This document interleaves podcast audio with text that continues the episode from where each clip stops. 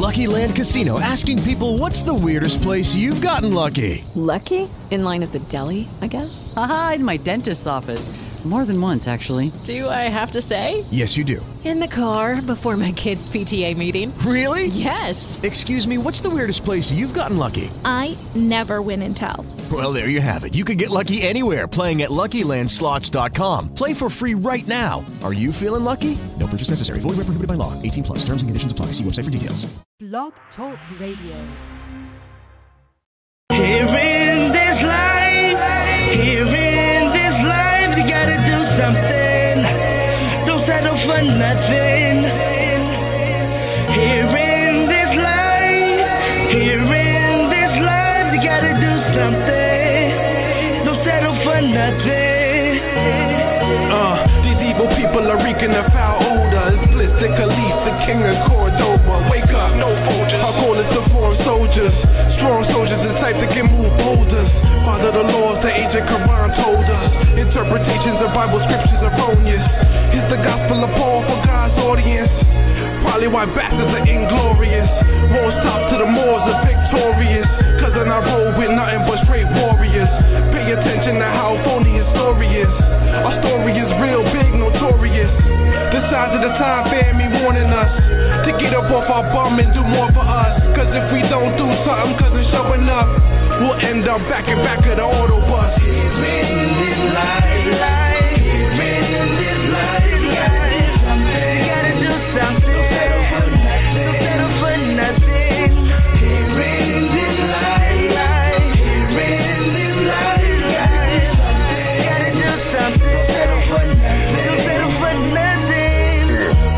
death, leaving you headless, erected like pyramids and walls, no section, blocking out the weak, unreceptive.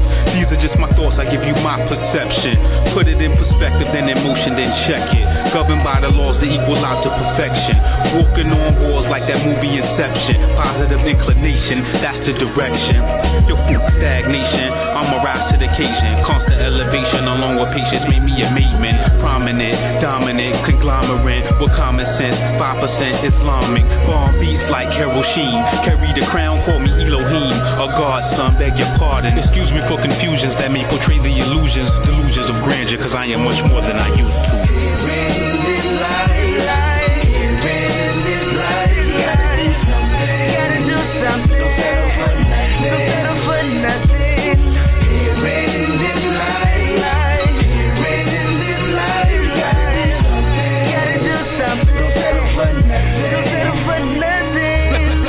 My people by way of the most on ground and on skies. Don't give it with your life, heads, tails, don't call sides. Or feel the earth shake, strong hail and more fire. When it comes to uplifting, I'm propping, I'm on time. Alert for the jerks, I'm sharp with the carbine. Flares from the sun cause wonders and more signs. So I'll pass on your ham, your hock and pork rinds. They whine on dine on swine, they don't mind. Watch it come back round like pulling a clothesline. They tryna hide, we were the first on the coastline. I no Queen Isabella to co-sign. The proof's in the pudding, so seeking you will find. Got my Skittles and my hoodie, I'm repping for Trayvon. Bulletproof vest, turtleneck to keep warm. What I own, I protect with a tech, so keep calm. Peace,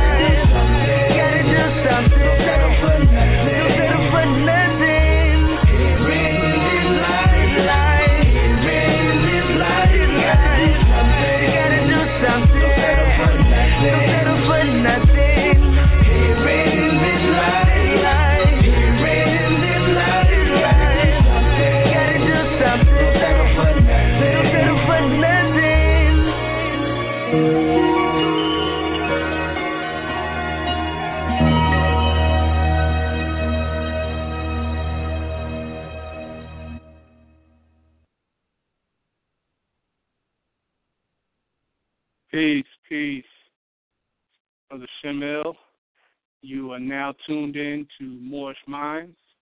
Uh, we're back with a new episode. Um, this one is called Chemistry of Life, Ministry of Death. Again, this is Moorish Minds with Brother Shem El. Um, just going over topic real quick. On this episode, we will explore the subject of death. Among the things we will talk about are the following questions What is death really? Is death a bad thing? Of one's existence? Um, also, is there such as is there such thing as a resurrection? Why are people saddened by death? Why are people fascinated with prolonging physical life?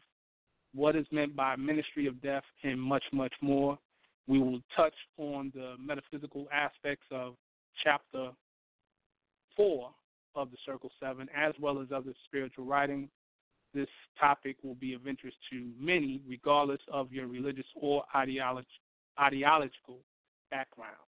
So, with that being said, um, before I begin, of course, I want to always begin in the name of the Most High, give high honors to all those uh, who came before us um, as teachers, uh, messiahs, prophets, etc., those spiritual men and women who came giving us light, revealing light to us. Um, I want to give also honors to the First World Order radio family, uh, which of course is none other than Dr. Halim El Bey, his other half, uh, Sister Kadira El Bey. I got to see them earlier this week. Um, they also will be in Durham tomorrow. Um, let me see if I got that information. They'll be in Durham tomorrow at the Solely Vegan Cafe.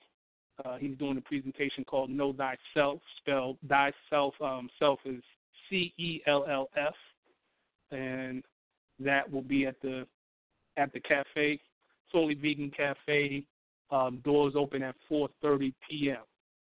So if you're in the area, you can come and check them out. We'll definitely be giving a powerful demonstration as always. And also, of course, everyone else in the First World Order family, um, Brother Jamal, Brother Blackwater, Brother Fahim El. Give honors to everybody on this call. Give honors to um, my temple, of course, Durham, North Carolina. And I think that's it. I think I covered everybody. I'm going to actually dedicate this particular show to the memory of two Moors who I've had the honor and privilege of interacting with, uh, who recently made their transition. Uh, one is Sister Janelle English El, who was is the actual founder of the Moorish Unity Summit, uh, which is a unity summit that has been going on since 2009, um, gathering Moors from all over the country. And I definitely had a, it was an honor um, being in her presence um, definitely a faithful uh, member of the Moorish Science Temple of America. Also, in the memory of brother we call down here in Durham, Power Justice, um, brother Kahar Kadus Awal El.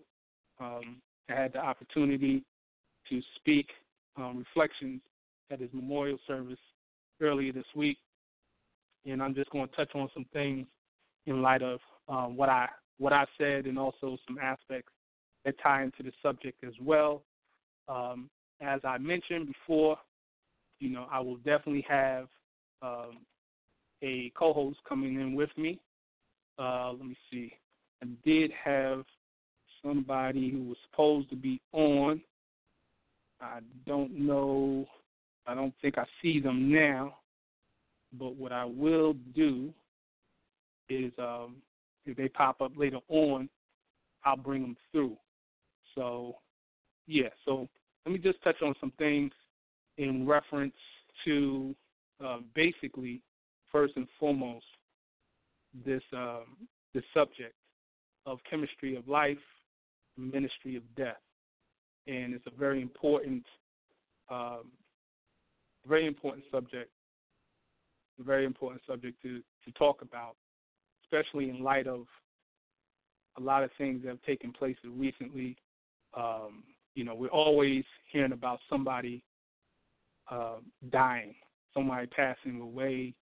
Uh, of course, the world was saddened by um, a number of deaths. Uh, one of the most notable is um, Baba Dick Gregory, definitely a mastermind in his own right, um, brother who brought to us a lot of information, uh, was about giving us the truth um, as he saw it, and uh, just bringing it, just bringing it straight to you, uh, raw, uncut, with no chaser. Um, and he definitely, you know, lived. He definitely put in the work. So, you know, we can never say that he did not. Uh, he didn't do his job, which is an inspiration to, should be an inspiration to all of us. Um, one of the things I want to talk about is what actually um, inspired the title in reference to the um, that, that particular title, Chemistry of Life, Ministry of Death. So, in order to go into that, I would have to go to the Circle 7, and specifically, I have to go to chapter 17. So, I just want to go ahead first and and build on that. And let me see. Let me go ahead here.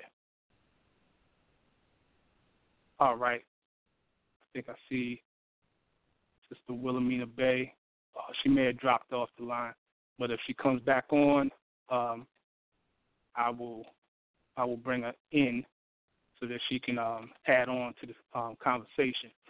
So, yeah, just basically in a nutshell, in chapter 17 of the Circle 7, and that particular chapter, as I mentioned before, we'll, we'll, we'll be touching on the Circle 7 as, other, as well as other um, writings. Uh, this one right here gives a story about Jesus um, appearing before a silent brotherhood, and the whole the whole gist of the story is basically, in a nutshell, him speaking about the subject of resurrection and transformation, what it actually what it actually means in science. So I'll just go and start from the 36th verse and to really give you the context. So it says, In flesh of man, there is the essence of the resurrection of the dead. This essence, quickened by the holy breath, will raise the substance of the body to a higher tone and make it like the substance of the bodies of the planes above, which human eyes cannot behold. And let me see. Wilhelmine, I do see you. Okay, you just pop back in. I see you in now. All right, so just basically continuing on, um, there is a holy ministry in death. The essence of the body cannot be quickened by the holy breath until the fix is solved. The body must disintegrate, and this is death. Right? So it also goes on to say, and then upon these pliant, pliant substances, Allah breathes, just as He breathed upon the chaos of the deep when worlds were formed, and life springs forth from death the carnal form is changed to form divine. The will of man makes possible the action of the holy breath. When will of man and will of Allah are one, the resurrection is a fact. In this, we have the chemistry of mortal life, the ministry of death, the mystery of deific life. Right? Um, so I'm going to stop right there. So there's three um, aspects that are brought forth in the end chemistry of mortal life, ministry of death, and the mystery of deific life, which is basically the um, the culmination or the result of those two um, disciplines, chemistry of life and ministry of death. Okay? So let's get let's actually get into that subject matter. And what I want to go into is the fact that when you're dealing with the chemistry of life, let's first define chemistry. Chemistry deals with the science of elements. As we all know, there are there's the elemental chart, starting with hydrogen. And with hydrogen, you have from hydrogen you have a, um, a combination of 99 natural elements in the element chart. Interestingly enough, in the Holy Quran of Mecca, you have 99 attributes of Allah. Now, you will find in the first chapter of the Circle 7, it speaks about attributes, um, where it actually makes mention that man, like every other thought of Allah, was but a seed, a seed that held within itself the potencies of Allah, just as the seed of every plant of earth holds deep within itself the attributes of every part of that special plant. So, spirit man, as a seed of Allah, held deep within himself the attributes of every part of Allah. When you actually study, when you look into the 99 attributes of Allah, you will see that these are qualities that can be, each of those are qualities that can be demonstrated by by um, by actually you. So when you say the, benef- the beneficent, you can be beneficent. If you say merciful, you can be merciful. These are all things that you can do. There's, there's nothing in those attributes that are beyond you or outside of you. So that's that's where chapter one of the Circle Seven comes into play, directly into play. So, um, with that, I'm going to actually um, bring in uh, Sister Wilhelmina Bey. All right. Islam. Islam. Islam show. All How are you? I'm good. I'm good. How are you? Doing well. Good, good. So, um, uh, what what are your thoughts on um, that passage that I read in reference to um, chapter 17 pertaining to the chemistry of mortal life and the ministry of death? You talked about the, the elements, Yes, 99 elements. attributes of Allah. Yes. I found that to be interesting. Um, Yeah, definitely, because uh, I mean, law governs all events. You you always deal with correspondence in the universe, so it's definitely not strange that you would find that in reference to how how much you are really a manifestation of the divine because it, it just it has to be that way. Everything there is nothing by chance in the universe. It's just for us to be able to make the correlation. Um, even when you deal with the planes of existence, which we always speak about in more science, the three major planes being the spirit plane, plane of soul, and the plane of manifest, which is also mentioned in chapter one. Um, you see the law of correspondence there, and you know, and we know that those are in other writings as well. I mentioned in um, the book "What Is the Higher Self" um, about the, as well as um, a few of my other books about the Kybalion, and specifically uh, what I spoke about in "What Is the Higher Self." I spoke specifically about the law of correspondence and within the law of correspondence, you have to um, realize that you're dealing with um, planes, subplanes, and each of those planes contain some sort of essence. Um, in the Kybalion, it speaks about uh, matter, ethereal substance, which is ether, we know is ether, as mentioned in Circle 7, and energy. So, so of course, we know that with matter, you know, that's your most most dense um, form.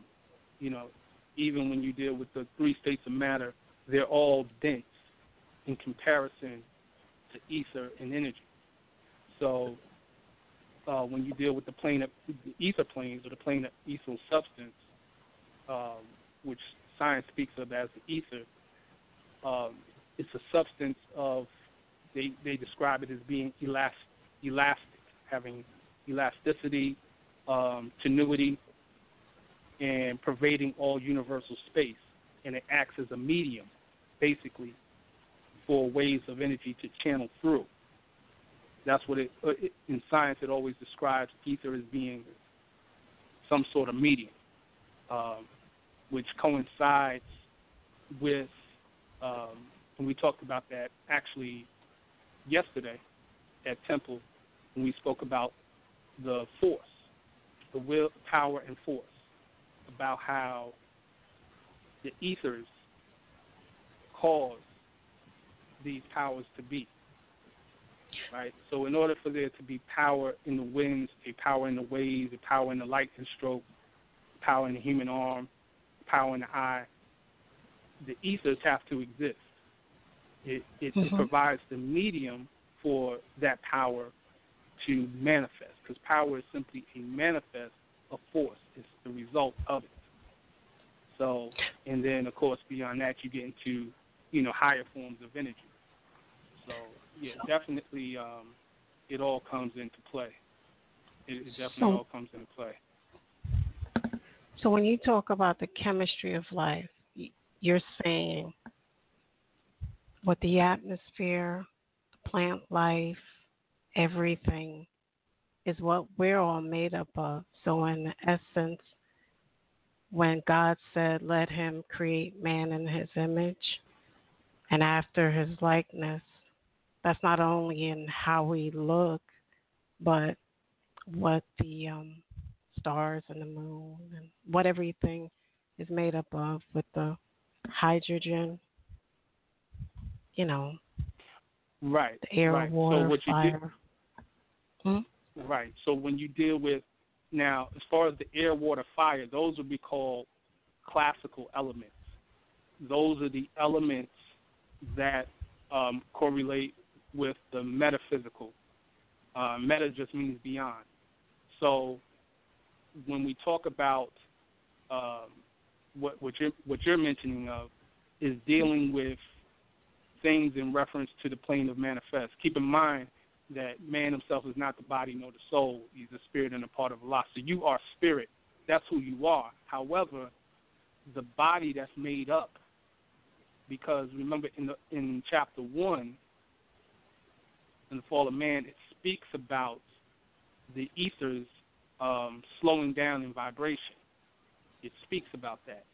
So um, when it slows down in vibration, it creates a corpse or more dense essence um, form, right? It creates the form, the formless in form.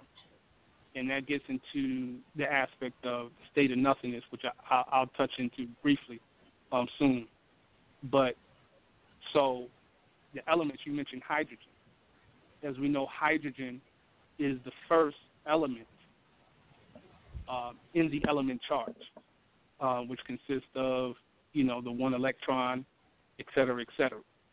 Mm-hmm. Um, so when you get into the realm of what's known as quantum physics, because remember, before the introduction of quantum physics to the modern scientific world, the smallest um, the smallest particle or the smallest component of existence they said was the hydrogen atom.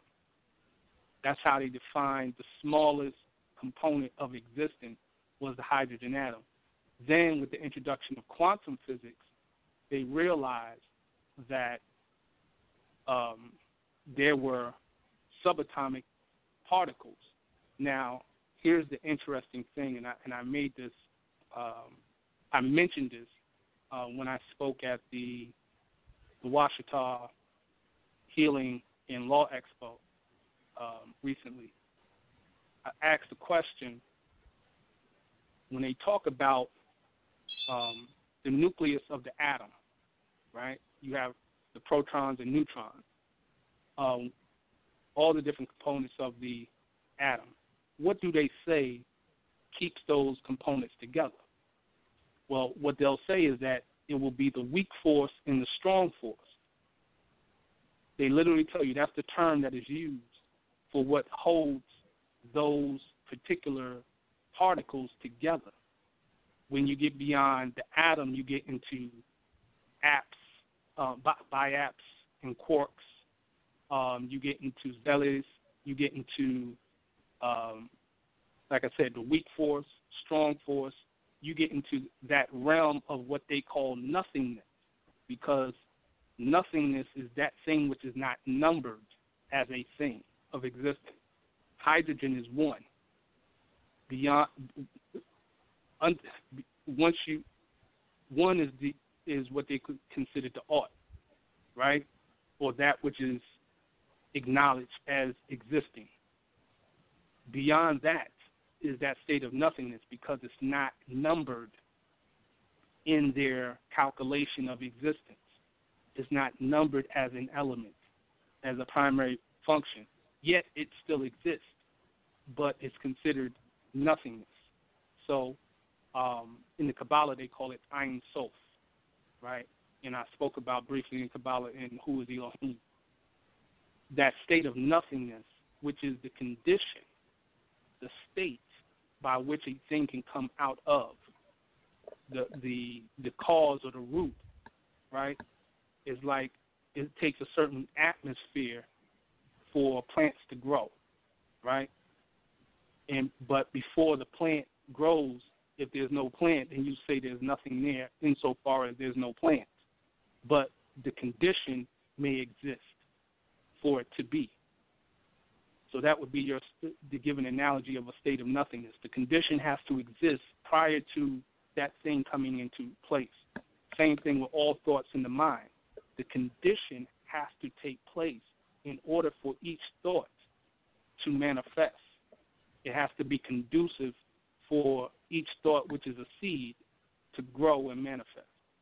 Um, so that's where we're getting into when, when you're talking about each part of you. If you look at it from a quantum level, every every you, you're consisting of protons and electrons. Mm-hmm. Other things consist of protons of electrons. So really, there is no difference in that context.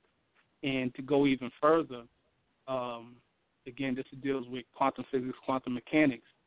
Um, they find that the electron only exists. Well, I could, I could, say it acts as a particle and as a wave.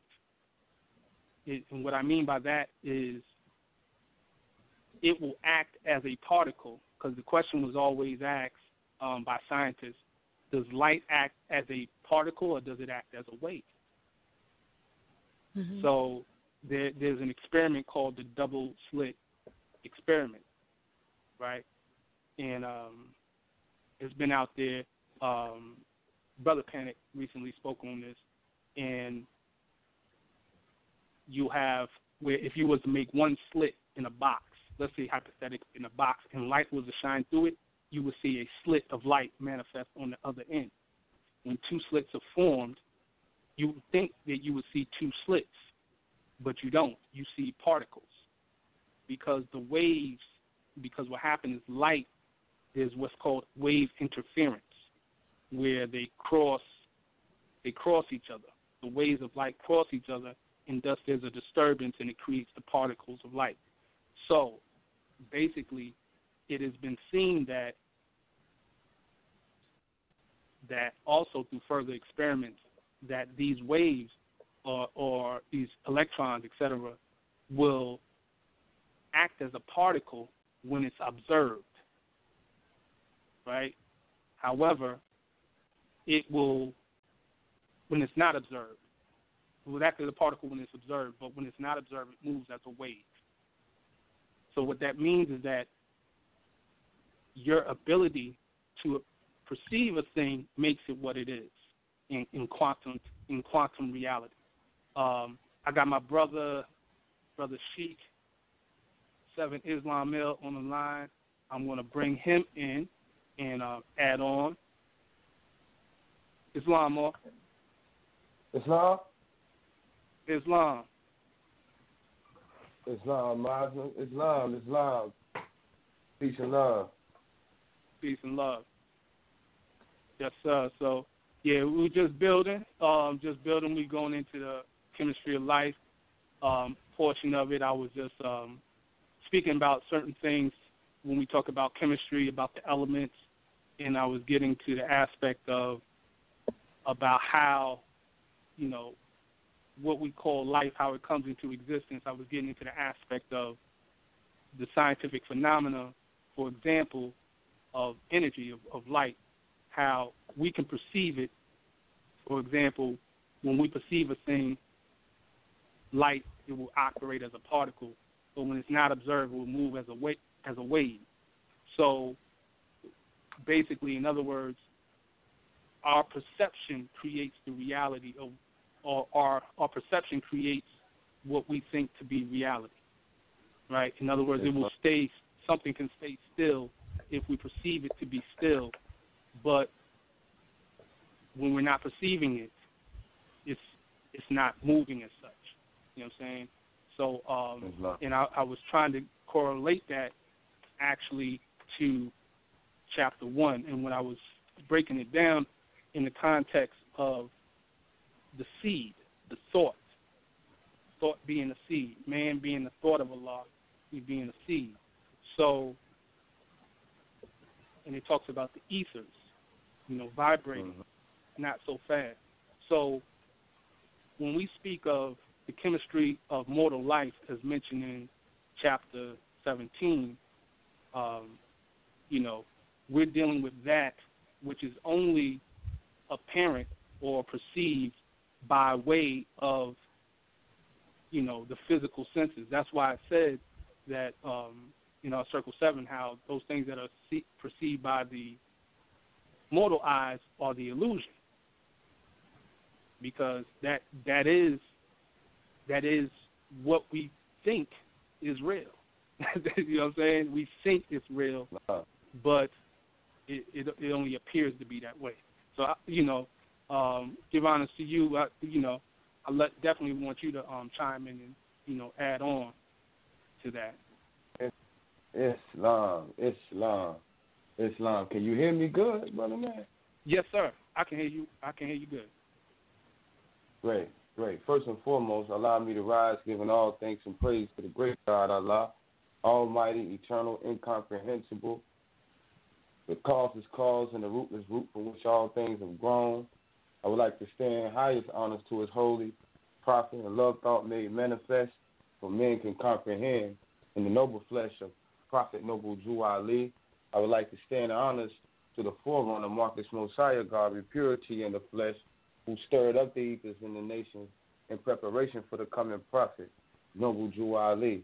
And I like to stand honest to everything Moorish under the sun. Islam? Islam. Islam. Um, one analogy that I would like to give, give first and foremost, is that I would like to bring to the forefront the phenomenon of the of the eye, the way the eye works. I don't know if the brother touched on it, but the way the eye works is you know that you have an iris, and it dilates and it and it dilates such and such width apart or whatever to it to first and foremost ex, to accept light.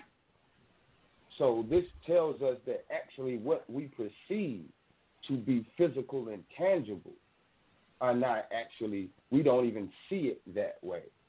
when the light comes into our eyes, it comes in in wave form.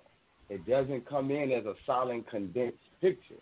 So these light waves come into our iris, and these light waves are then projected into the central nervous system or our brain, and our brain condenses this light and shapes and forms the, mo- the reality in which we see today. Hence, beauty is in the eye of the beholder. Indeed. We are Indeed. creating our reality every day, every second, every minute, every millisecond.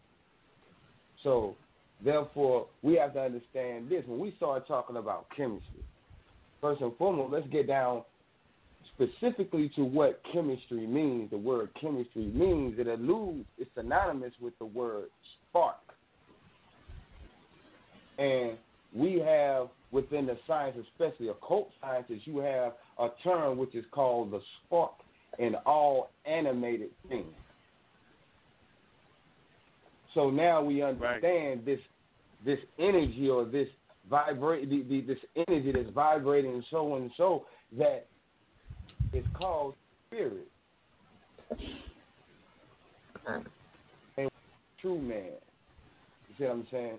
So, you know, when we started talking about the chemistry of life and we started talking about uh, chapter one, that's a very that's a very, very, very deep measure.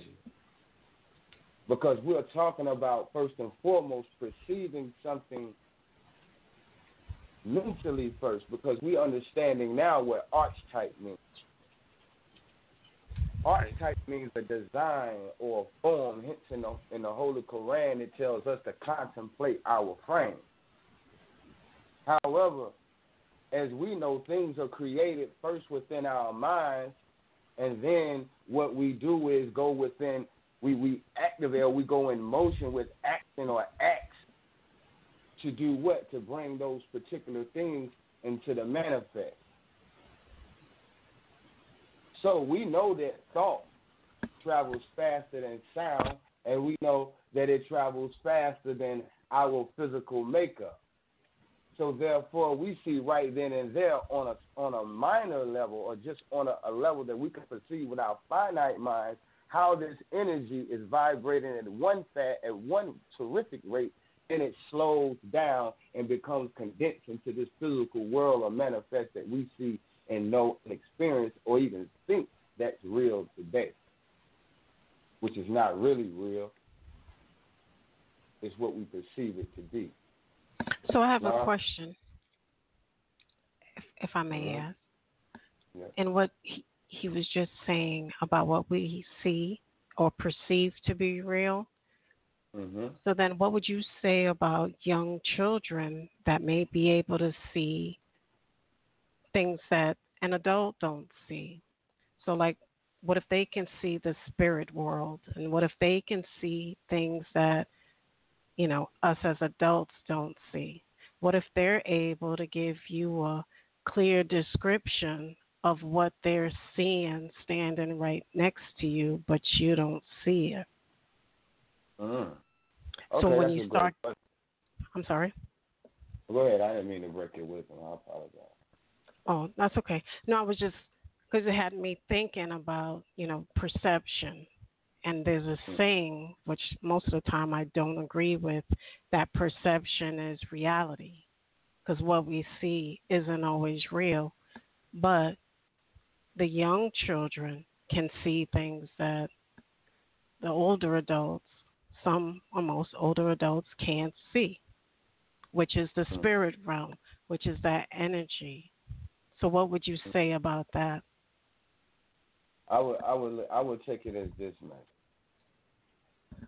First and foremost, the child that you're speaking of, it hasn't been tainted by the perceptions of the world.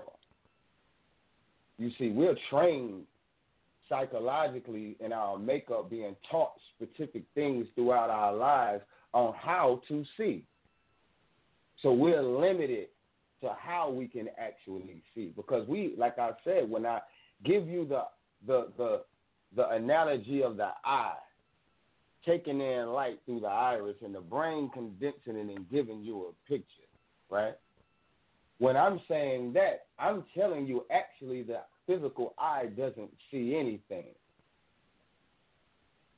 It just takes in light. So now we have to ask, what eye are we looking at or or seeing with?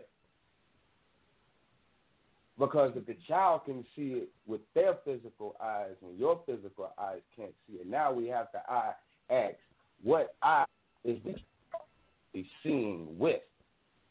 Now we just spoke about the spirit realm.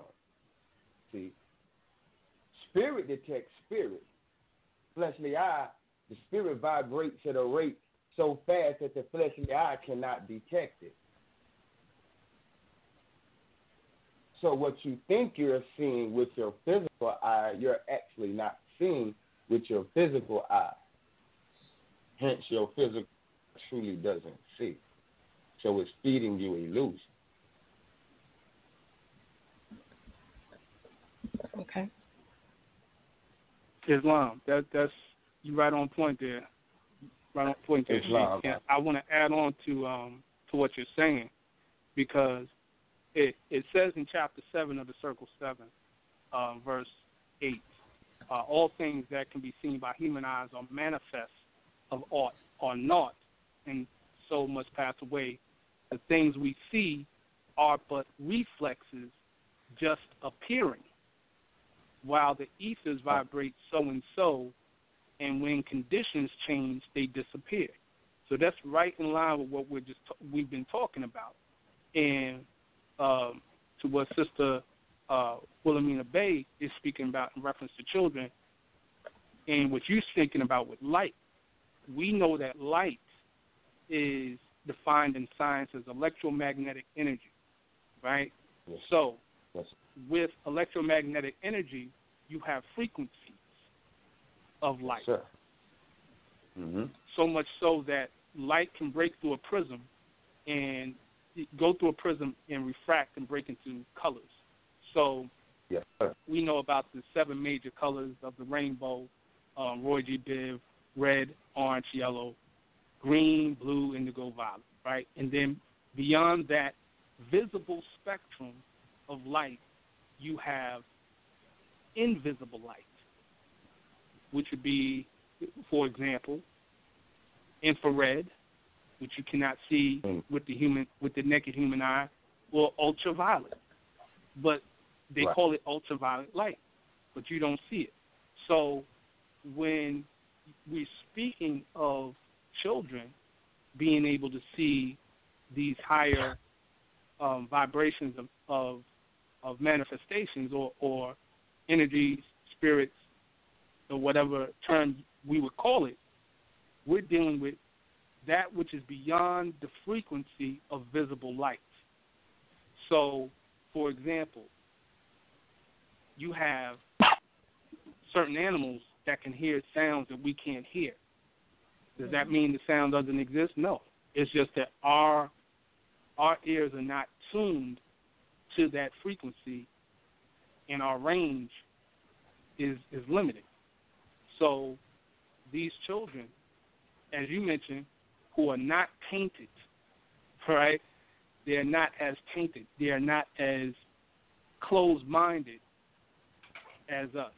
Because when we get into this world, um, we get into formation, like information, because we're we're Mhm. taught okay, well you got to go to school, learn reading, writing, arithmetic, A, B, C. You get up at this time. It, it, it's you're formate you're formatting that child in a program in a systematic way to exist in this society, which has its good and bad side to it.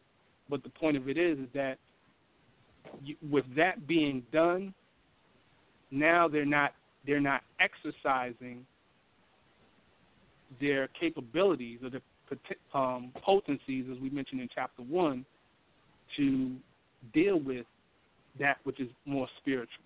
Because we're not we're not we're not groomed and not trained and not educated for the most part as as human beings to be spiritual. So of course, a lot of things you'll hear a lot of stories. I've heard a lot of stories of children I mean, I can give my personal story, but I don't want to sound, you know, I I don't want to make it about me because I'm sure we all have a story, and then it's my personal story, so a person could choose to believe it or not. But I can speak on what my personal experience as a child, what I've actually seen that no one else has seen. Um, but they were there in the same room. You follow? And but we're taught to shut that down because we're taught to deal with things from a logical standpoint. Um, what they call that, right brain function, Right, right, where everything right. where everything is, you know, has to be logical. And oh, that's not logical. It didn't really happen. You know, parents will do that. If you come, if if a child will come to a parent and be like, "Oh, mom, I saw this," and I, or I, "Oh, you got an imaginary friend," or whatever, whatever. They they telling you, "Oh, that's not real. That's not nothing to even entertain," and then they shut that side of them down. So, you know, what we're really getting into is the aspect of the other planes of existence. Some people will call the other world that does exist because spirit cannot die, and mm-hmm. you know that taps into your ancestors. That taps into your ancient forefathers, mothers and fathers. Tap into that realm that, you know, once we realize that, then death, which we'll, we'll start talking about, you know, death is no longer um, as gloomy as human beings tend to make it. So I just wanted to add on to what you said, brother, in in in that context. So definitely Islam. Yes. Praise Allah. Yes, sir. Praise Allah. Indeed. And um, so I, you know, let's let's st- let's go to the question. One of the questions that's that's actually asked um, in the description of this um, of this um, show is what is death really? So, what I like to do, um, brother uh, Sheik Sheik 7 Mhm. Islam what I want you to, um, in your measure of understanding, what is death? All right. Uh, Brother Man, first and foremost, I would like to go with the entire title of your show. You said the, the title of the show is titled The Chemistry of Life and the Ministry of Ministry Death. of Death. Yes, sir. Islam. Islam. So now we're talking about, just to break it down in simpler form, we're talking about how we came into the manifest, and then we're talking about how we leave the manifest. Huh? Right. So death is only a transition from one plane to the next, from one state of existence to the next. That's all death is. It's like the Holy Quran of the Moorish Science Temple of America teaches us that death is no enemy to man, it's a friend who comes to cut the cord of the human boat. It, it cuts the cord binding the human boat to this earthland so that it may sail on smoother seas. Now, we're talking about seas. We also know the ethers to also be called the upper air or the upper water. Right. So now we are talking about the decomposition, which is also an alchemy. We know black means or is symbolic to the decomposition or the transition or the, the petrification of the physical body, of the physical body being laid down and the essence of this physical body being extracted and the body decomposing and it going back to its uh, uh, source and the, the spirit going back and making its course back to its source. So we're talking about just basically returning to that source in, from which we came. Indeed. And that is never an enemy. That's never anything gloomy, because even in the in in, the, in the ancient Egyptian mysteries, we're taught that the that our whole strive here on the planet is to be free from the fetters of the soul, Master. And in the Holy Quran of the Moorish Science Temple of America, the breath of heaven teaches us that that, that the soul resides in the brain. So we're always striving to fetter and, and, and transition from this what what some schools of thought consider to be a prison. So therefore, this death is only transition. It's only like what we would call that transforming. Indeed. Islam. Islam. It, indeed. You you broke it down beautifully. And um and I'm glad you, you said it the way you said it because definitely I, I wanted to touch on um, a couple of things that you that you alluded to in reference to because you went into chapter four, which is you know definitely you know more some study, circle seven. You know, it, it most of us are pretty familiar with that, and in reference to death is no enemy of man. That was one of the things I said, you know, that I mentioned in the memorial service I did this week for the brother, and I was in front of, you know, a multitude of people of all different backgrounds, a lot of them Christian. And uh, yes, sir. We know that, you know, with the Christian faith, death is looked at as a bad thing, you know, Hmm. unless, unless they accept Jesus as their personal Lord and Savior. Then they're going into the upper room, you know, the upper room. But yes, uh, sir. We know, so we know, we, we we Yes, know, sir. you know. what I'm Yes.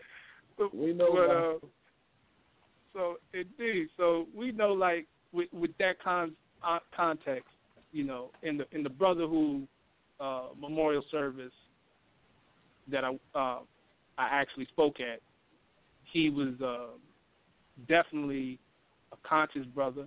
Uh, he declared himself as a Moor. He he was very well aware of Moor science, and I wanted to speak on those things. And what I I had to put it in a context where they could get it, because you know I said it. Death is no enemy of man, but of course in their mind they look at me ludicrous, which which actually in, in reflection, in reflection, Muslim, it makes me realize why our brothers and sisters in the Black Power movement are so um, adverse to us when we say black according to science means death is because subconsciously they really believe that death is a bad thing. Mm. Otherwise, why would they have a why would they have an argument about that? Because especially if they talk Mm. about the Egyptian Book of the Dead and you know Osiris, Lord of the uh, Lord of the Perfect Black, over the funeral rites, Anubis, et cetera, et cetera. Like why why why is death? Why y'all mad that we say black according to science means death? If death is no enemy to man, that's because they don't believe that death is not an enemy. They believe that death is an enemy to man, because most of us, in reality, you know, in this society, in this Western society in particular, have either grew up um, in Christianity or the church, or have in some way, shape, or form um, experienced some, have been affected by Christianity. Um, they could say they they've been attacked in the name of Christianity. Something in them has scarred them to some degree, to the point where when you speak, when you relate black to death, that oh, what you saying? Black is life. Ah, da da da da. I was like, okay, who told you black was death was a bad thing? You know, so we know that the cause of death, as it says in chapter four, are always for the best. For we are solving problems there as well as here, and one is sure to find himself where he can solve his problems best.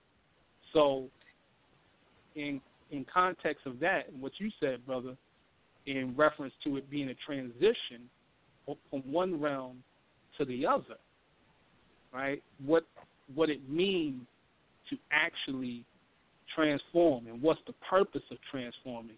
Because um, I, I mentioned earlier before you got on about you know the planes of existence, dealing with the um, the the principle of correspondence, as above, so below, right? So basically, we're transcending these different planes of existence, and we know due to the ethers vibrating at you know various vibratory rates. So it's you must experience death at some point in time. So it is only the attachment to the physical that makes one perceive death as a bad thing or a sad thing or, you know, like, oh man, I don't want to die or I die too soon and things of that nature. There has to be a transition. Now, of course, it also says in Circle 7, you know, um, in reference to living as long as thou ought, not as long as thou canst, meaning as long as you ought to, as you need to, not as long as you can. If you because I, I mentioned in um, at the uh, Holy Day meeting yesterday, if you live to be 150 years old, if you're not doing anything at 150 years old, why are you still here? You know, there has to be a purpose. That's not saying that, you know, we wish that you're gone. It's just that your life here, you have to fulfill a purpose on this plane of things made manifest. You know, it's because you're going to have more works and tasks to take on in the plane of soul. You're going to have to do that. You got more. We all have more work to do on a, on the plane of soul. So we have to make sure that whatever it is, as long as we're on this plane, that we're doing the work that we need to do. So that that coincides with the the ministry of death. Uh, Sister Wilhelmina, is there anything you'd like to add on? Well, I have, and listening to what you guys were saying, which was really good information, we can still take it back to the child. Because if the child can see spirits, that means that even though in death, they're still around. They're just not here physically. So it kind of blurs the lines between life and death. If if people are not, you know, or a child is not scared and they're able to see whether it's a spirit that passed on or what have you. I know in Christianity they teach you about demons and all that stuff. But life and death, you know, again, going back to the child, if they're able to see both, then on another plane of soul, like you said, the spirit never dies. It's it's there and it goes back to Allah. And at some point it'll come back in the flesh, but of a different flesh. But that spirit is there. So the the lines of life and death, the people that are dead, they're not really dead. Their flesh may be gone, but if a child can still see them, then they're not really dead. Do you get I'm, do you get where I'm going? With? That's wow. Right, because it's like the lines are blurred between life and death.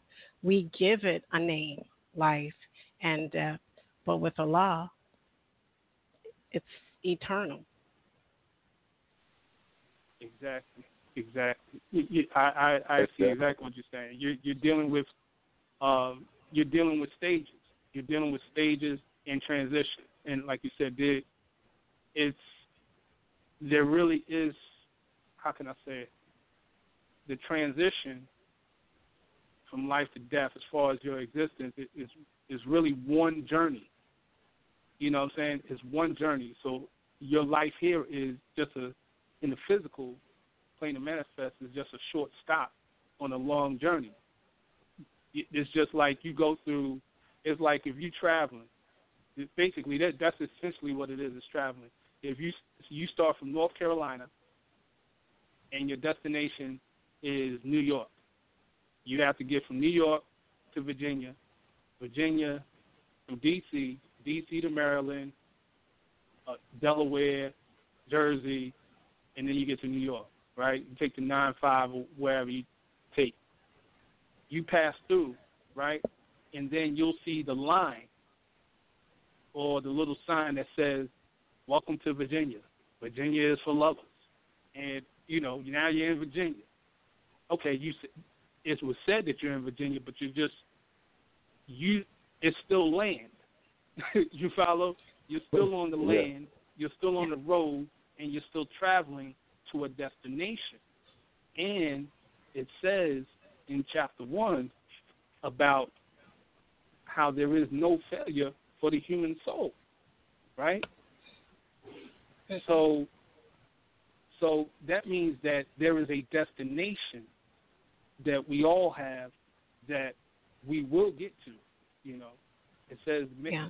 uh, that man will regain his lost estate, his heritage, but he must do it in a conflict that cannot be told in words. It doesn't say man can regain it or man might regain it. You will regain it, but it must you must do it in a conflict. In order for you to get through to that point of destination, you have to go through some things. You know, Yeah, and most of it is death just is one of them. Yeah, and most of it we put limits on. So, like you were saying earlier, everyone has their story of what they seen when they were little. But, you know, as a child, you know, you may tell yourself you don't want to see it, and whatever you ask for, the Creator will give it to you. You understand what's Right. there, but you choose not to see it. But it's there. So, man himself male and female, put limits on themselves. So they have to give a name to every little thing. Well, death is death when the flesh is gone, but the person is not really de- dead.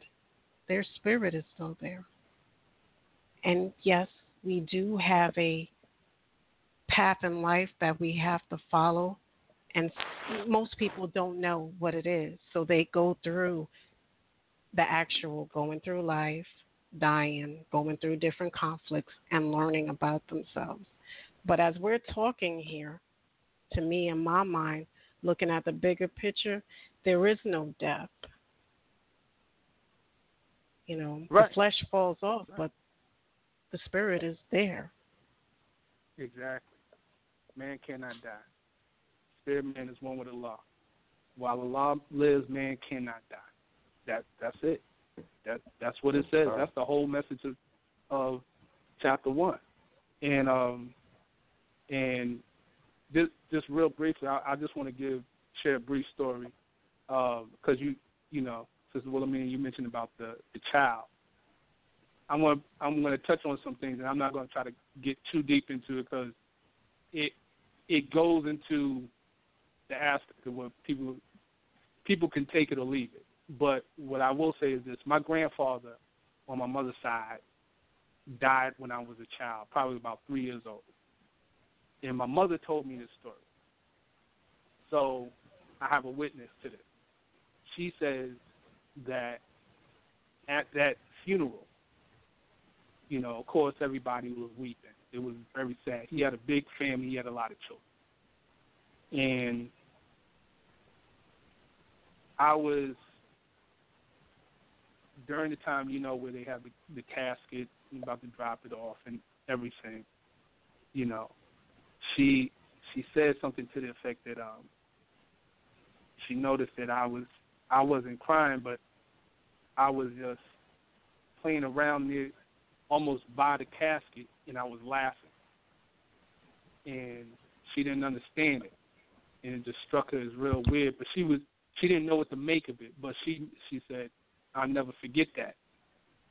That you you know, you was laughing, you know, as a little kid.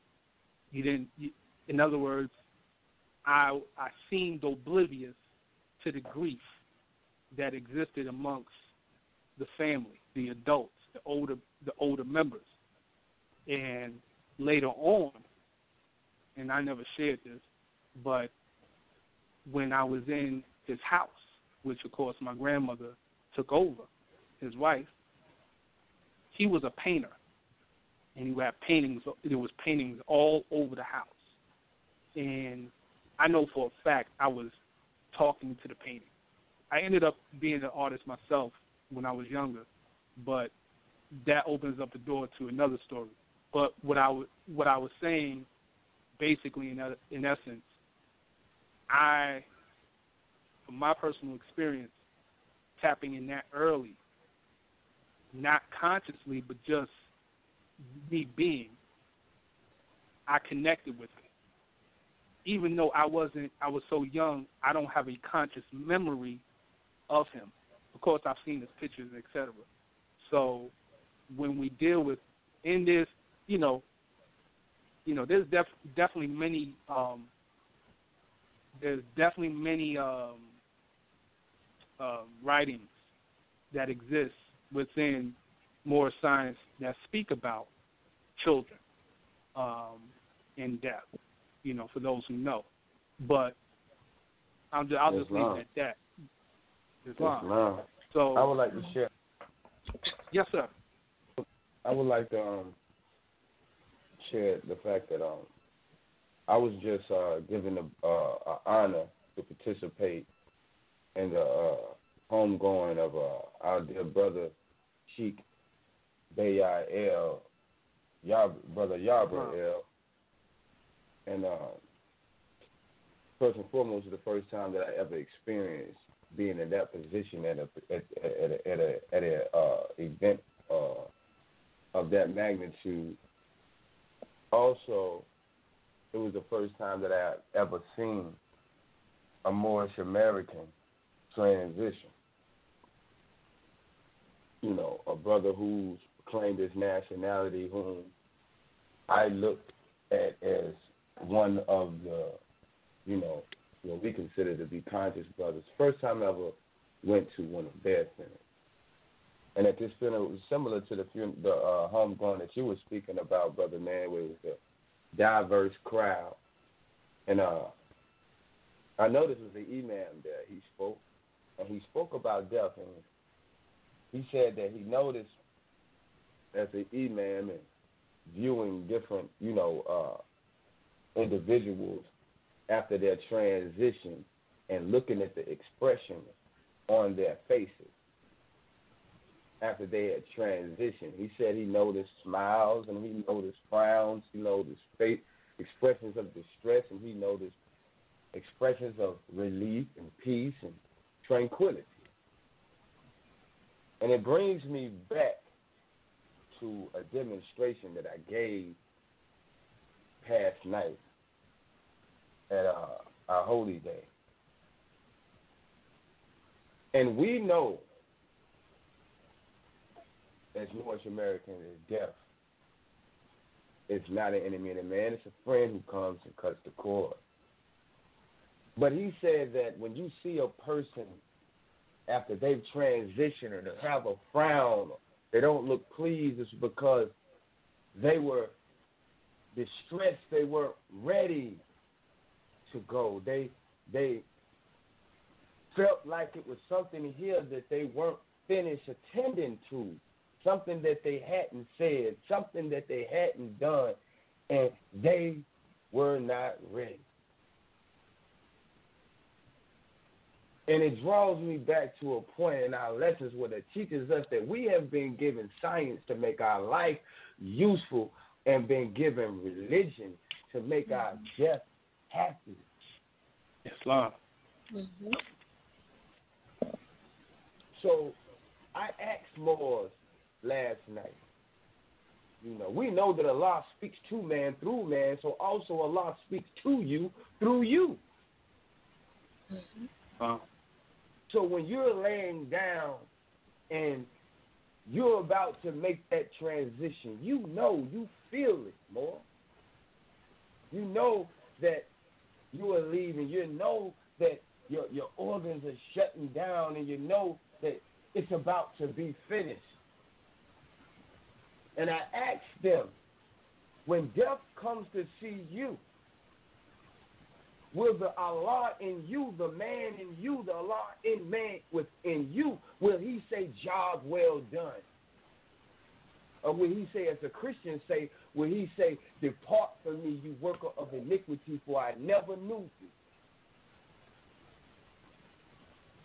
See, these are thought is the cause of it all. right. And when we understand our true selves, our essence, knowing that we're not the body nor the soul, we understand this process. We're understanding. That's why the Buddha taught us about detachment. That's why we have within the tools or the workshop for the mind, we've been given an axe.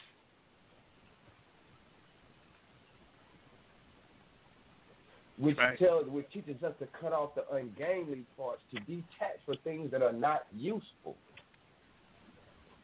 And we have to take in the lesson when it says that the flesh lays down when your earth task is over and done. Some people Right. leave this world not done. Yep. It's real. That's real, Mo. That's, you said it. Yeah.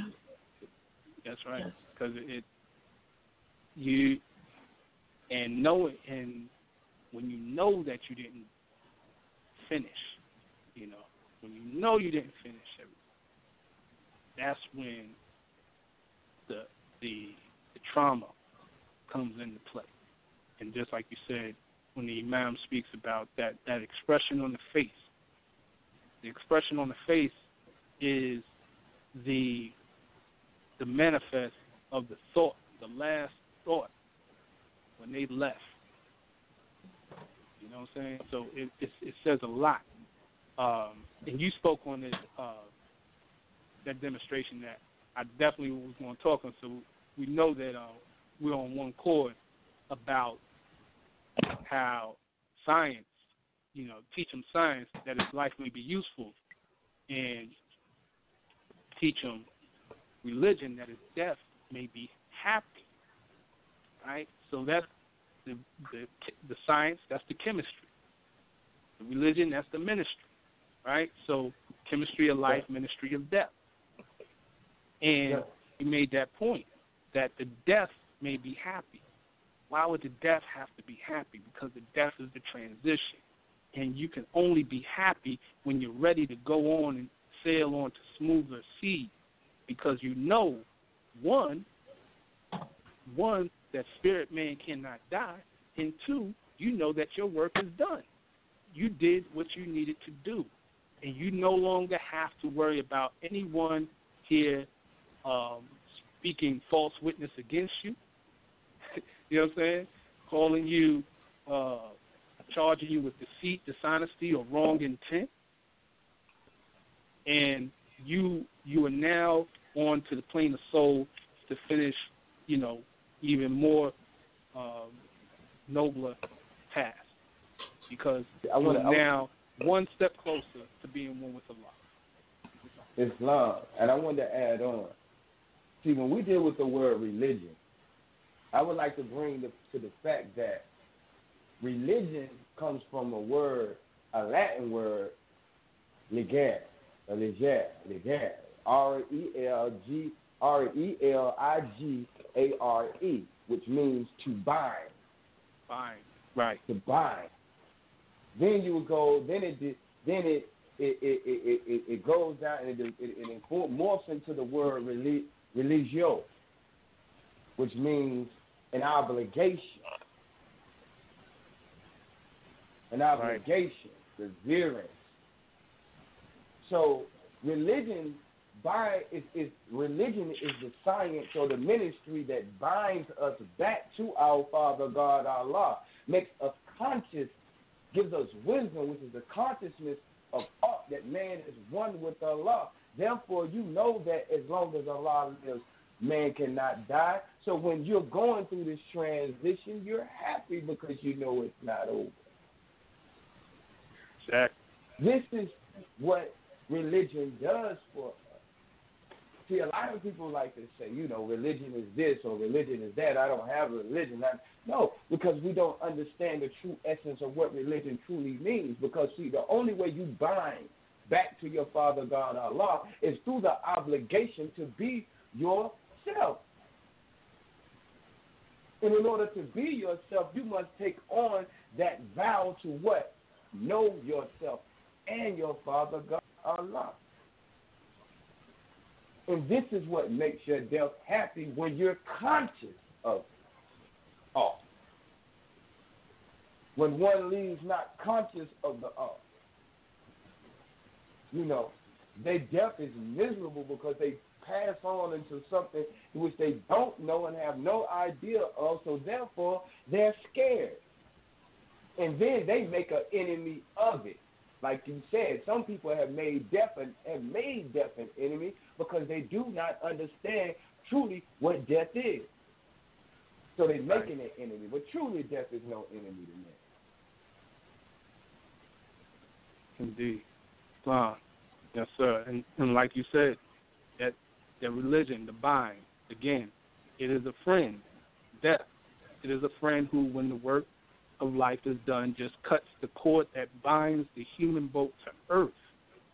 So mm. that bind that we speak on, like you have to be reminded of your relation to Allah, right? Because in reality, Allah and man are one, but he debased himself, right? And by debasing yourself, by gratifying the lower self, which is that carnal self, which is the, the, the body of flesh, we identify with the illusion. We we made death. That goes back into the old, the aspect of the of the question. One of the questions um, on the show: Why are people fascinated with prolonging physical life? The reason why people are fascinated with prolonging physical life is because they are identifying with the illusion that the physical body is really them. I gave the analogy um, last night on Holy Day. I said, if you look at that mirror, you'll see the reflection. You'll see something over there that looks that you perceive to be the image of you, but it's but you know consciously that it's not you. Well, in chapter 3, it states that the lower self is a reflection of the higher self, distorted by the murky ethers of the flesh. So, this this illusion that of of the physical body is just a reflection. It's just a manifest on the plane of manifest, and all manifests have an end. Anything that has a beginning has an end and as long as it has a beginning and an end, it in it, it in itself is an illusion. It's like it never existed because it it will end. But that which has no beginning or end, yes sir. But that which is infinite, you know, finite mind cannot, you know, comprehend things infinite. But those, you know, that which is infinite is the reality that is what is real. Um, that which always was, is, and evermore to be. So we we definitely in having a fuller comprehension of the ministry of death, knowing that you know spirit can you are spirit and spirit does not die. Um, it gives a whole new meaning to your life here physically, you know, and realize that this ha- your life has to serve a purpose, and also not only serve a purpose, it is a time for you to learn your purpose and learn what what what is needed to to make that transition into the next realm. Because it's another school. It's another place of learning. It's another place of tasks being done. So you you know you don't go into if you work a job, you don't go into a job untrained. You know, if you go to the job untrained, then they have to train you. If you go to a, a school, you know, and take a test, you have to prepare for the test. So the same it is with what we call in this world life and death. There has to be preparation. You know, there has to be preparation. Um, Sister Wilhelmina, do you have anything to add on to it? Right now, no. You guys said said it all. Islam, Islam, Islam. Well, I just want to remind the um, the listening audience, family, that if you have any questions, if you called in, uh, you can press one. Uh, if you have any comments, press one. Uh, raise your hand. I'll see it on the board, and uh, I'll add you in. You know, with a question or comment. Um, and again, this is Chemistry of Life, Ministry of Death, Morris Minds with Brother Shem El. Um, I have with me Sister Chikas Wilhelmina Bey, as well as my brother, from Charlotte, North Carolina.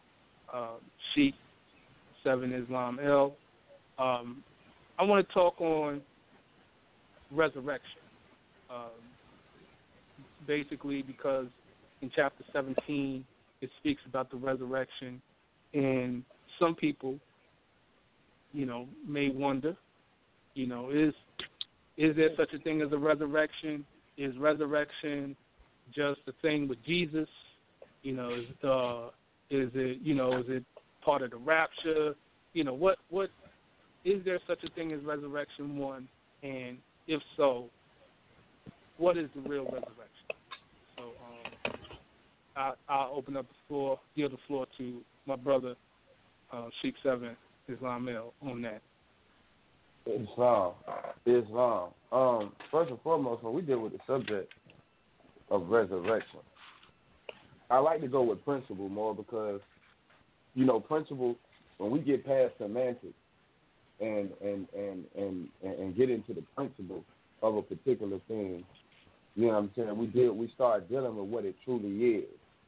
And when we deal with resurrection, we're talking about elevation.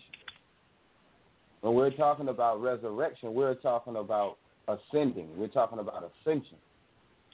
So, in the, in the essence of ascension, we have to ask ourselves first and foremost, what must be raised? And the holy in the Holy Quran of the Moorish Science Temple of America teaches us that it asks us a question in man in, in the chapter Know Thyself. It says, Wouldst thou raise thy thoughts to infinite wisdom? Infinite wisdom. Wouldst thou raise thy thought? So first and foremost, knowing that thought is the cause of it all, the first resurrection thought in your mind, in your thinking. And in, in, in being conscious again of what is reality, that which is and that which is not, and what the more Science Temple of America Holy Quran coins it as, knowing well what does pass away and what do, what doesn't pass away. So the true resurrection is when one understands what doesn't pass away and what does pass away, and then ascertains to that particular degree. That's my portion of what resurrection is. Islam, Islam, praise Allah for that. Definitely, definitely gratitude on that. And I want to, um, yeah, definitely, it does. I, I'm in total agreement. It deals with ascension. You know, mm-hmm. um, when we talk about the etymology of um, the word resurrection, uh, we know that it comes from um, the Latin uh, which is the act of the rising or surge, you know, resurrection of the, or the surging. So it's a rising, but also the the re being the being the actual prefix means to do it do it again, to surge again, to rise again. So that that ties back again as our favorite chapter chapter 1. Creation and fall of man. For you to rise, you have to have fell.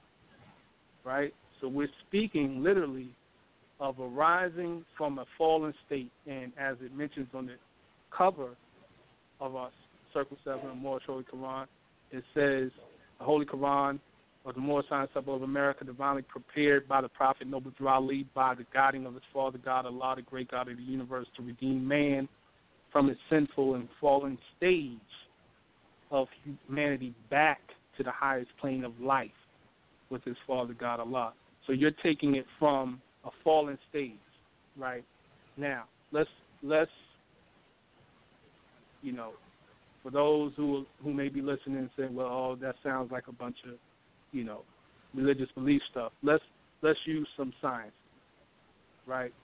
So, we just spoke about in chapter 1, where it speaks about the fall of man being a a process in which the spirit took on the body of soul, created faith, gave to man,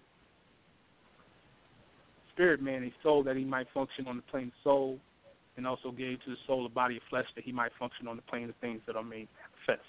right? So, this how this is done through vibration, slowing the vibratory rate. We use the analogy of water. The high um, you have solid, liquid, and gas. So let's start from gas. Gas, liquid, solid. Gas being the the least dense, the least dense um, substance in matter. Solid being the most dense. So what what differentiates so, gas, solid, and liquid is the rate of vibration between the molecules. So the faster it vibrates, the le- the less dense it becomes, right? So let's take this into into play because again, we're talking about chemistry of life, ministry of death, and we're demonstrating chapter one, chapter four, chapter seventeen. Now, when you get into the fact that the the taking on the, the core the final garb of flesh, right? Because the vi- the ether began to vibrate slower still, and then the essence took on a final garb, which is that garb of flesh. You know, and and it has to go through pass through all the ways. You know, the soul attributes of a body. You know, a multitude of lessons must be learned right? So that's why we took on this these um, these guards. Now, you have to rise back again to your original state. If you always think about water, if we use the analogy of water, like Bruce Lee said, be like water, right? If you use the analogy of water, water is always moving. It's always seeking to move, even when it appears still. Because if you take a still glass of water, eventually those molecules in the water, there'll be some form of evaporation and condensation. So you can take a glass of water, all the water is inside, and you wait for a while, and you'll see water particles outside of the glass. Right? How how does that come into play? Because everything it, it is always seeking to transform and travel. Yes, yes, sir. So go, go on. What, I, I didn't I didn't catch what you said, Mo. What was you about to say? No, I just chimed in. You said that it was uh, the water. The elements are always seeking themselves. Exactly. So yes, always seeking themselves. You made you made an analogy of you made an analogy of um, the molecules, the vibra, the ether, so the molecule, the energy vibra- vibrating between the molecules, the rate that it vibrates at, right? Now we Yeah. understand that. We understand that. Now this is a maybe this is I don't maybe thi- this this could uh, make it simplify it. So let's look at an atom, right? We know that the body consists of millions of atoms, right? Right. So we know also when science tells you that atoms do not touch. And the reason that they don't is because of this vibration that exists between the two. Indeed. Now when it's when it vibrates fast, when it's vibrating at a fast rate, the atoms move the atoms are are separated. They have a, a, a further distance between the two. And when it slows down, they they get closer. So that shows you how things can come from a, what seems to be a immaterial state to a material state by perception, by the energy, or by the vibrations that exist in between the two molecules, the ether vibrating so and so. Indeed. Indeed. Okay. That's right. That's it right there. So it, it all play it all comes into play. So that the whole getting back to that original state, the getting back to the original state, and again, this is all vibratory rate. They they say that when at the moment of death, uh, you lose the body loses 21 grams. Now, they, they, there's been controversy about it. Some people say that it's a hoax, but there was an experiment done in reference to the change, the shift in weight in the human body at the point of death, right? And it was attributed that these 21 grams were supposedly the weight of the soul. Now, whether it's true or not, it can be argued. My point of it is, is that one thing we do know, if you've ever seen someone take their last transition, I have. I've seen my father do it. There's the aspect of the last breath. You see what I'm saying? So even the word spirit comes from the Latin word meaning breath. There is always the aspect of what we're calling the the transition. Right? Now it says it says in chapter 17. Says in chapter 17 of the circle 7 that the will of man, this is verse 41, the will of man makes possible the action of the holy breath. When will of man and will of Allah are one, the resurrection is a fact. And then it says, in this we have the chemistry of mortal life, the ministry of death, the mystery of deific life. Right? Deific, that's deity, divine. So, it talks about it says, "My holy life, my my human life was wholly given to bring my will in tune with the deific will. When this was done, my earth tasks were all done." And then keep in mind, it also says later on that you know that all my life was one great drama for the sons of men, a pattern for the sons of men. I live to show the possibilities of man. So the whole, you know, you mentioned about archetype. The whole account when we talk about Jesus, he said it says in the Circle Seven it was one great drama. It was a pattern. So we're talking about the possibilities of what you can do in reference to surging or rising again from your fallen state to the highest plane of life.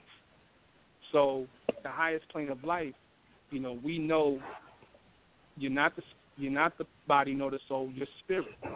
So you are spirit. So you have to be one in spirit. You have to you have to reach that that state of spirit. And in reaching that state of spirit, you have to let go of things. Things literally. One of them being the ego which which is responsible for you thinking that you are you are an individual and that your your everything physical is real for you. It's like this. There's that analogy. If you take a drop of water from the ocean, right, or you add a drop of ocean, or you add a drop of water into the ocean, you won't be able to find where that drop is. You won't know where it begins and where it ends right? That's the same analogy with us getting back to that higher highest plane of life. Man is not the body nor the soul. He's the spirit and a part of Allah. Right? And then it also says that Allah is all. So you become part of all as Allah. Now, we have to realize that that resurrection in, in context to this ministry of death, the chemistry of mortal life, the mystery of deific life, right?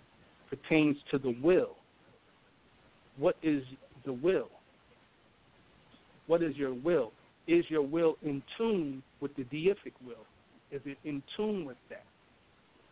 Because that is what is needed in order for resurrection to be a fact. That is needed. To, to be able to have the will in tune with the deific will. All your thoughts in tune with the divine thoughts? Is everything you're doing in tune with moving in harmony as one with Allah, as one with your higher self, which is Allah and man, as in in accordance to, as you mentioned, brother, principles, because the five highest principles known to man is love, truth, peace, freedom, and justice. We know Allah is love, right? What is truth? Truth is art. What is ought? Ought is Allah, right? Can truth change? Truth cannot change nor pass away.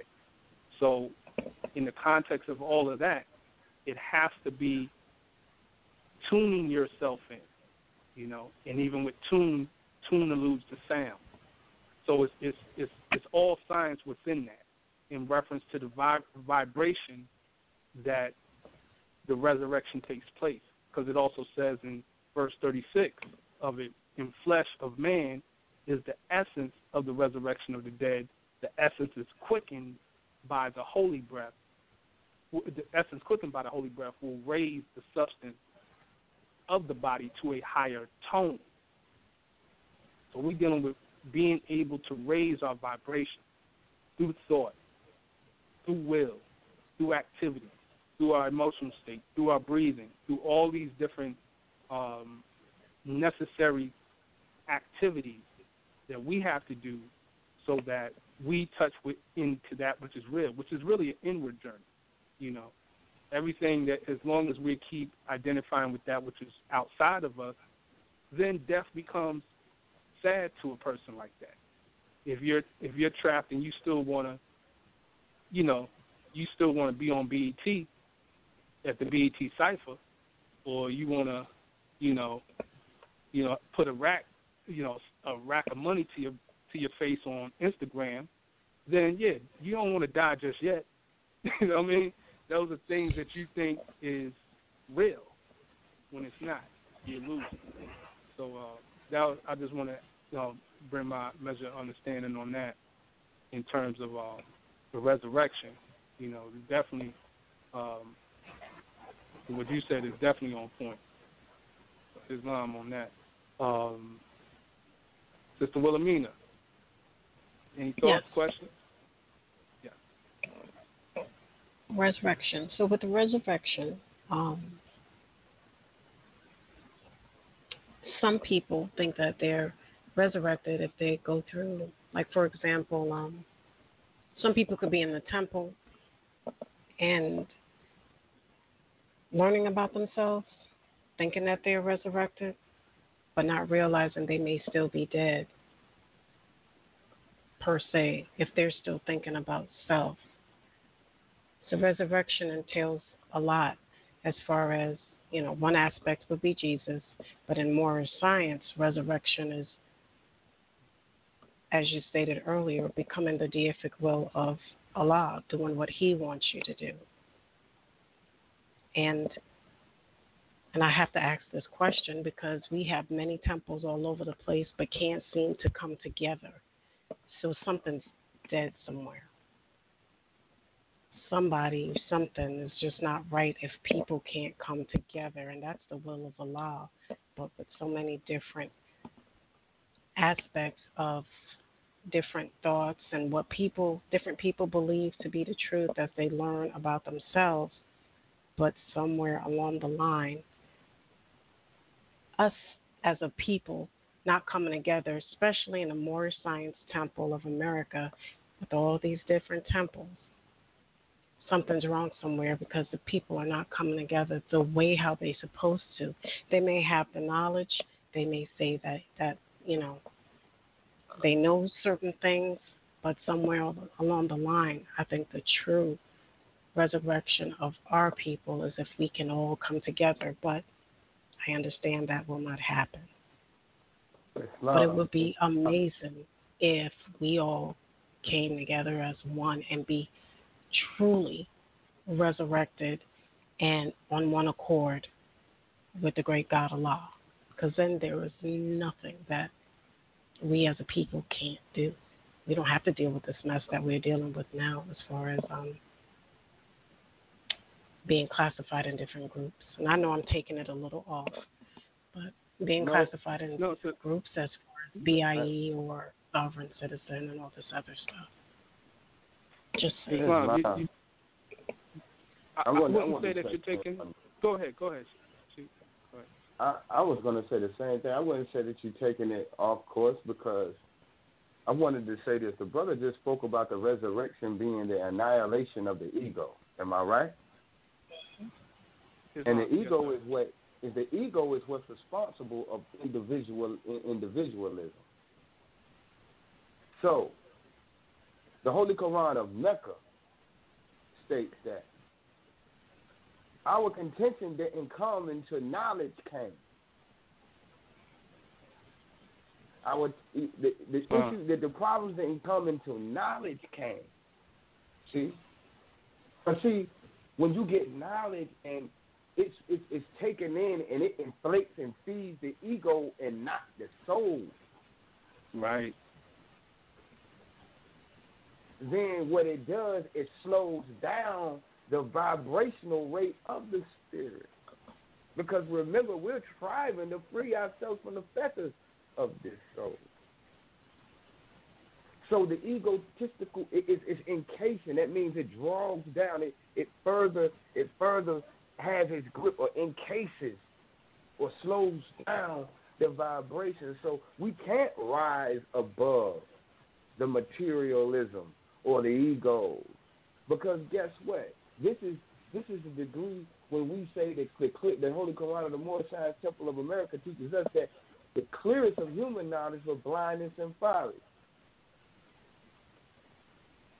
And that will stay in the grave with So again, we're talking about things, people paying attention to things that don't truly matter. Right. Let's think about the attachments to the world. And you mentioned, and I don't want to take it there, but since you mentioned it, I'll take it there. When we talk about the sovereign citizen movement and its aims, all of its aims are, are rooted in the manifest, all rooted in their freedom being a physical freedom of things that they can tangibly touch, feel, and, and, and experience with their flesh. So the true the true resurrection is not even in sight. Mm-hmm. So now we and with the different ideals, as we know ideals, a man's ideal is his God. So, like Indeed. I said, with this knowledge that comes, brothers, brothers and sisters, of particular individuals get so smart and so egotistical that the resurrection and of us losing this ego and this individuality where we can rise up into a resurrection where we all understand and see, know, and understand that we're one, and this illusion of the material and this flesh falls away, then we can move in the spirit of Allah. But all of us have not gotten there yet. And I still fight myself with these particular degrees. So I'm not going to be the one to put, you know, put myself in a, in a, in a shiny garment, pretending as though I'm a priest. Islam. Islam, definitely. I, I totally agree with you, brother. And I want to just, least just add on to what you you said. Um, but before before I add on, I I, I thought um sis, her sister Wilhelmina, you was about to say something. I was saying at least the first step would be acknowledging it and working towards it, letting go that that that ego, and some people find that hard to do. In order to fix a problem, you have to first identify the problem. If you can't identify the problem, then you can't fix it. You know what I'm saying? So mm-hmm. it would be it would be nice if you know if we can all just come together as one. But you know, as the brother was saying, I understand you may say you're not perfect. I mean, what you've been talking about tonight is excellent. I've definitely been listening, but you know, it'll start somewhere. Right, right, indeed. Um, and I just wanted to add on um, to what was said. Um, particularly, first, I want I just want to speak on the ego. Um, one thing about the ego is that the ego, as we know, that that's the that was create, creates the sense of the individuality of me, myself, and I. It's the identity, identif- self-identification factor. In other words, your your name, you having a name, uh, you know, you um, having something that identifies to you as an individual that no one else has, that that serves the ego, you know. me being called Shem El serves the ego. You know, even though there's a spiritual meaning to it, to that name, it still serves the individual. It still serves my ego because I can say I'm Shem El and you're not Shem El, or people say I'm the real, I'm the real such and such. The, you know, I'm the real Ti or whatever. It, it it creates that sort of thing, which also does the same as far as knowledge, because if you have knowledge, and if it's a form of knowledge, um, if you have a form of knowledge that you came across that you think or feel or maybe even know that others do not have, then that also serves the ego because now it's what I know that you don't know, right? Um, give give you a, a story, you know, not to go into it too deep because I I I don't want to use this as a means to um, speak on somebody else. But before this show started, when I posted this on Facebook, some some brother got on and had totally, in my humble opinion, misinterpreted, you know, what the show was about. He didn't even listen to the show because the show didn't even go on. But he proceeded to speak on certain things as if he had this higher level of knowledge than me.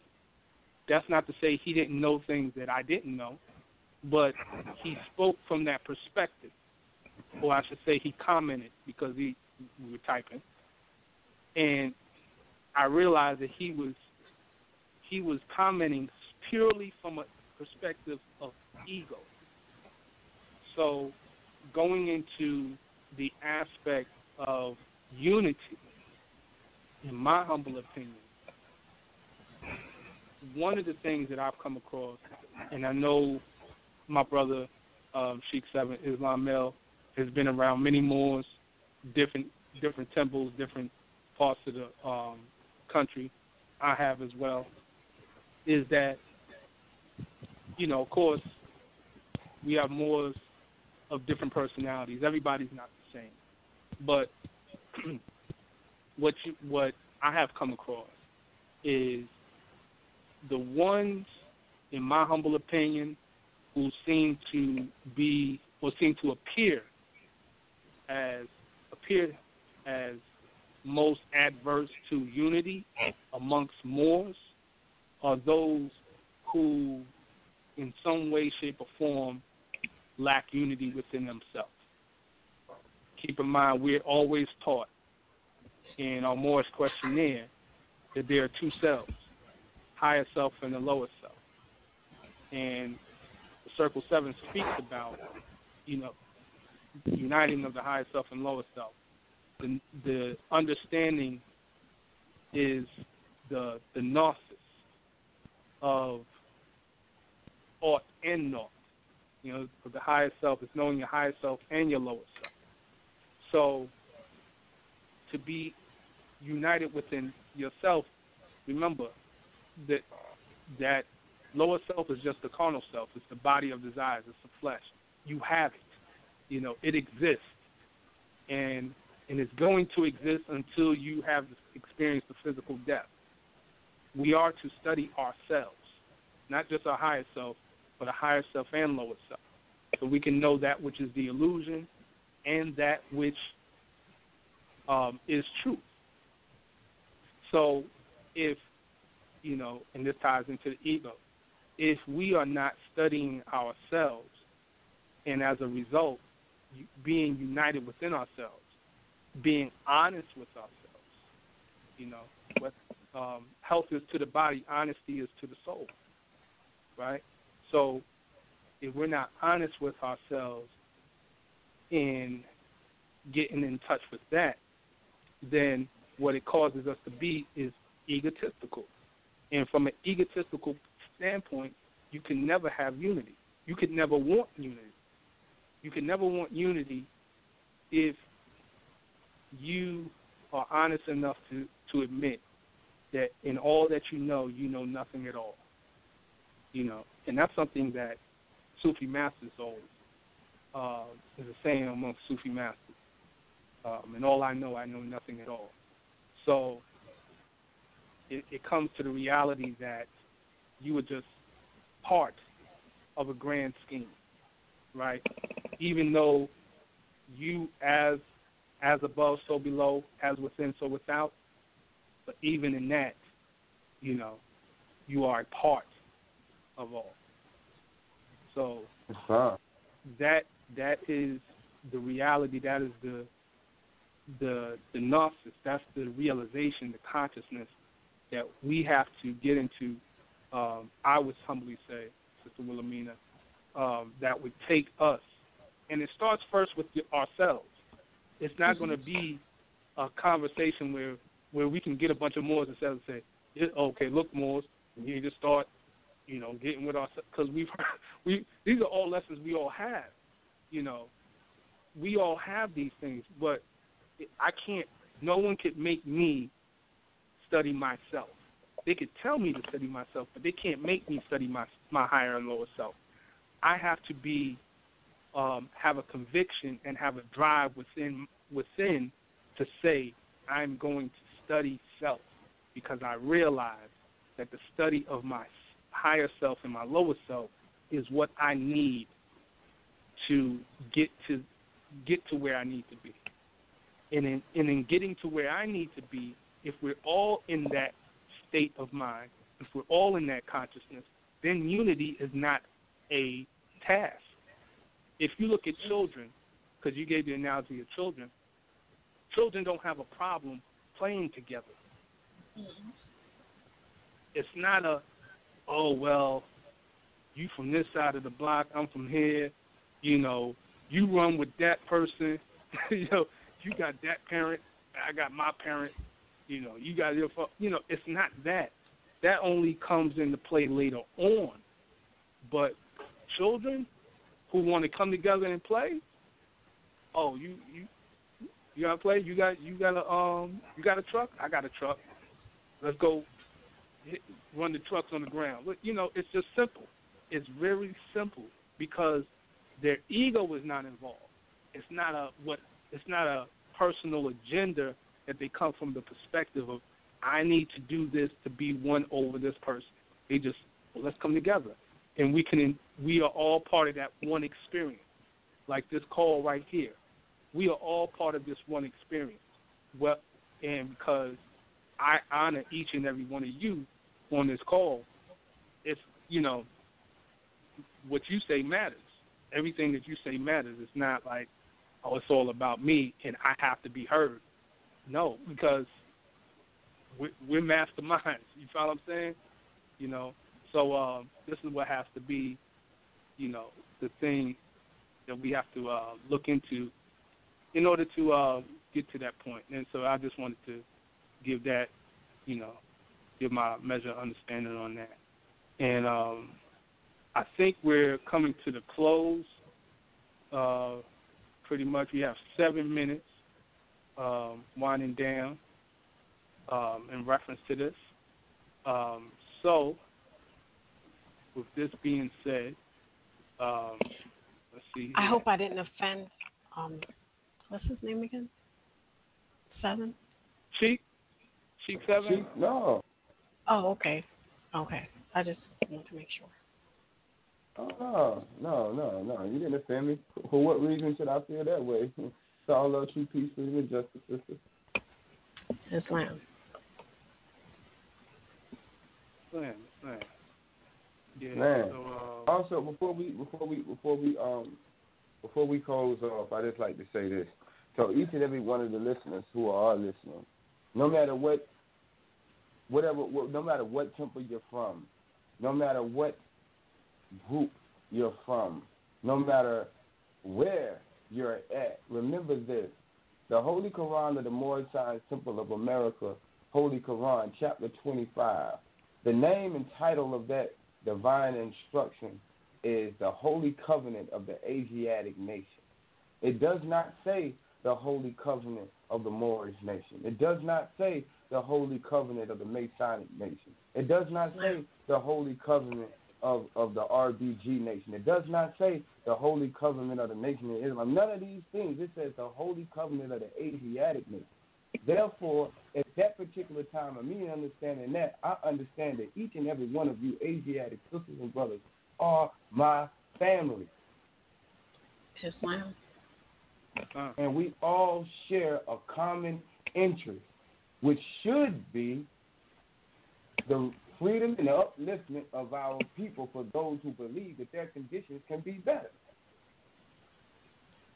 So, in the spirit of love, true peace, freedom, and justice, I extend my five love, true peace, freedom, and justice, Islam to all the listeners, and honors and gratitude for the brother Shem El and the sisters of Amina Bey for uh, allowing me on to speak and give my portion. Islam. Islam. Islam. Honest to you. Honest to you, Moab. And um, definitely. Um, Sister Wilhelmina, any any last parting words? Any um, um, honors that you want to give, or anything you want to just add to it? I give honors to you guys on the radio. It was excellent teaching. Brother Seven, he summed it up perfect. Can't, you know, it was perfect. Doesn't matter where we're from. It's all about us as a people. It shouldn't be about what temple we belong to or what group we belong to. Oh, indeed, indeed, and um, definitely likewise give honors to um, all of you on this um, for giving your portion. Definitely demonstrating, breathing that holy breath, uh, dropping that science. You know, them jewels, they like to say, and um, this is what it's about. This is what um, the show Mastermind uh, with Brother Shem El uh, will be about. That's what it's about. Just um, speaking on the spirit of, of of the matter and being able to come together in love, true peace, freedom, and justice at the end of the day. Because that's what you know. Love is what's going to actually get us where we need to be. Always. You know what I'm saying? So um, definitely, once again, honest to you all, and uh, we will definitely continue on. Um, we'll, we will try to do this again for next. Have a new show next um, Saturday, hopefully, and definitely thank each and every one for you on this call, and we'll do it again. I'm going to close out and and definitely um, before I close out, I'm going to close out with a song, but you know, because we we on we on that that definitely Moorish American vibe. We're going to end off uh, with the Moorish American prayer, and that is Allah, the Father of the universe, Father of love, true peace, freedom, and justice. Allah is my protector, my guide, and my salvation by night and by day through his holy prophet, Drew Ali. Amen. Amen. Amen. Amen. Uh, peace and love to everybody out there. And uh, Love. Islam. Islam is Islam. definitely Peace and love. Awesome. Islam. peace and love. All right. Peace. Peace. Peace.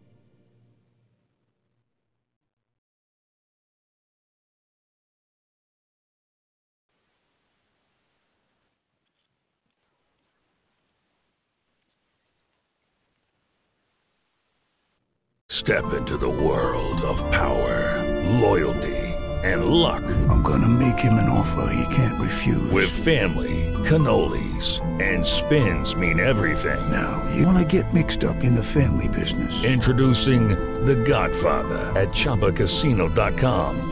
Test your luck in the shadowy world of The Godfather slot. Someday, I will call upon you to do a service for me. Play The Godfather now at ChumbaCasino.com. Welcome to the family. VGW Group. No purchase necessary. Void where prohibited by law. See terms and conditions. 18 plus.